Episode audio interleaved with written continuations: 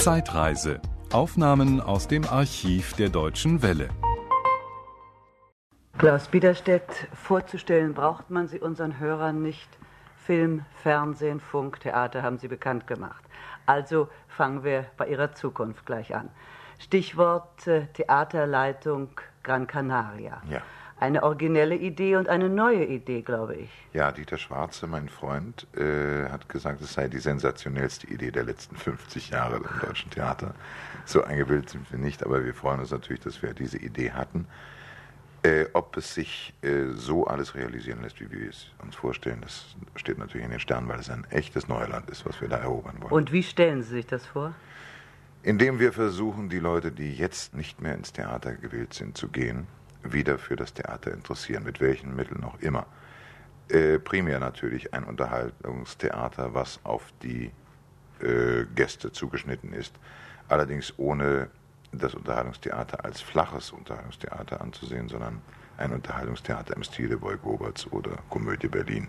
An welche Stücke denken Sie speziell jetzt für den Äh, Spielplan? Eröffnen werden wir mit einem Stück von Peter Jeltem, der auch dieses Stück geschrieben hat, der mir damals versprach bei der Uraufführung, dieses Erstaufführung dieses Stücks. Dieses Stück, für dazu muss man sagen, auf und davon, was ja. hier gerade im Theater am Dom läuft.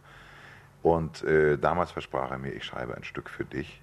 Äh, ich habe nicht daran geglaubt, es ist inzwischen fertig.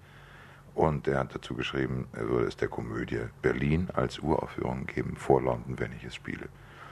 Und da habe ich gesagt, dann möchte ich dieses Stück haben als Eröffnung meines Theaters in Gran Canaria. Äh, Wie heißt nun der Ort auf Gran Canaria und wie sieht überhaupt das ganze Unternehmen aus? Ist es ein echtes Theater oder nur ein kleiner Saal? Oder? Es ist äh, in einem Ferienzentrum genannt Lilolandia äh, an der Trachalillo. Klingt ja sehr poetisch. Ja, äh, es ist ein Ferienzentrum ungefähr von 350.000 Quadratmetern Größe mit Bungalows, mit äh, Hotels, mit Yachthafen, mit äh, einem Bazar, wo Sie kaufen können, wo Sie Leuten zuschauen können bei der Herstellung von äh, Mokassins, bei der Herstellung von Lederwaren, bei Korbwaren und so weiter und so weiter. Mit verschiedenen Restaurants, äh, drei großen Hotels, einem Regenerationszentrum, einer Thermalquelle, einem Saunarium. Und da kam die Idee, aus diesem Kongress- und Tagungszentrum im Bazar ein Kulturzentrum zu machen, sprich Theater und Kino. Also wie viele äh, Gäste glauben Sie ungefähr werden da durchschnittlich sein? Rechnet Nicht jetzt im Theater allein, sondern überhaupt in dem Zentrum. Ja, das Theater wird 450 Plätze haben. In dem ganzen Ferienzentrum sollen in etwa 12.000 Leute Platz Also das finden. müsste ja eigentlich Garantie sein, dass das Theater sehr gut besucht Ja, ist. das nicht? glaube Denn ich Sie auch, haben ja Zeit genug, auch die Leute. Wir haben Zeit genug erstens und die Leute auch. Es sind aber noch äh, eine ganze Reihe Hotels in der Umgebung, sodass die also sich auch sicher dafür interessieren werden. Hinzu kommt, dass die Feriengäste mit dem Ticket auch den Theaterplatz buchen können. Also sehr bequem. Ja. Wie sieht es mit der Besetzung der Kollegen aus? Werden Sie ein Ensemble haben oder werden Sie von Fall zu Fall besetzen? Sicher nicht von Fall zu Fall, wenn wir besetzen. Und äh, Sie selber, Herr Widerstedt, werden Sie sich dort häuslich niederlassen auf Ja. Gran Canaria Ja. oder wieder aus dem Koffer leben? Da das Ganze ja eine Kommanditgesellschaft ist und äh, dort auch Leute äh, sich beteiligt haben mit äh, irgendwelchen Anlagen, äh, muss ich natürlich sowieso mit gutem Beispiel vorangehen, habe mich natürlich auch beteiligt und werde dort auch bauen, genauso wie der Horst Niendorf, der Wolfgang Spier, die Maxe Warnhaus. Aber Spanier werden Sie nicht werden. Ganz sicher nicht, denn ich möchte ja in Deutschland nicht vergessen werden und auch mich hier in Deutschland immer wieder melden. Werden Sie mit diesen Stücken, die Sie dort äh, uraufführen oder erstaufführen, dann nach Deutschland gehen? Es ist geplant, daraus ein Probierzentrum zu machen. Ich habe zum Beispiel mit dem Robert Freitag von der Schauspieltruppe Zürich und der Maria Becker gesprochen, ob sie daran nicht interessiert wären, vier Wochen in aller Ruhe zu probieren und das Stück wie in Amerika auch im Tryout auszuprobieren und dann mit der fertigen Inszenierung nach Deutschland auf Tournee zu gehen. Daran sind Sie sehr interessiert.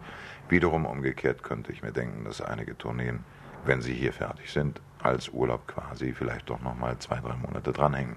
Und Eigenproduktionen in Verbindung zum Beispiel mit den Kammerspielen Düsseldorf sind geplant und in Verbindung mit der Komödie Berlin. Also ein reger Austausch zwischen Ja. Ferienzentrum und Alltagsleben. ja, so denken wir. Welche Dann- Stücke waren es, die Sie in den letzten Jahren immer wieder auf Tournee oder auf Gastspiel gespielt haben? Ich habe eine Tournee gemacht mit Bunbury von Oscar Wilde. Dann habe ich gemacht das System des Monsieur Ribadier mit der Maxe Banos. Äh, dann haben wir in Berlin gemacht mit Helmut Keutner die Rassel von Charles Dyer, der auch Staircase geschrieben hat.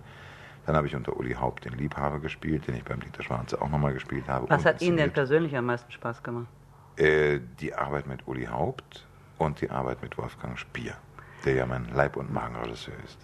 Und Sie haben natürlich nun dadurch auch immer wieder neue Einstellung auf neue Städte, neues Publikum. Ja. Gibt es da so eine Art Geheimrezept von Klaus Biederstedt, wie er sich sehr schnell einfügt in das neue Publikum, wie er erkennt, wie es reagiert? Ach Gott, es ist sehr, sehr unterschiedlich geworden. Die Leute sind durch die Überfütterung mit Informationen, Fernsehen, Rundfunk und äh, Zeitungen, wobei das Fernsehen den Vogel sicher abschießt, äh, so wahnsinnig schwer wieder zu auf den naiven Standpunkt eines Theaterbesuchers zu kriegen. Also Sie sind in dem Sinne keine spielerischen Naturen mehr. Überhaupt nicht mehr. Und es ist in Deutschland sowieso immer schon schwer gewesen, Komödien zu spielen, die Leute zum Lachen zu bringen und den Anspruch auf künstlerische Arbeit zu erheben, wenn es sich nicht um ein ernstes Stück handelt. Das war ein Podcast aus dem Archiv der Deutschen Welle. Schön, dass Ihnen das Angebot gefallen hat. Empfehlen Sie uns doch bitte weiter. Deutsche Welle. Mehr unter dw.de.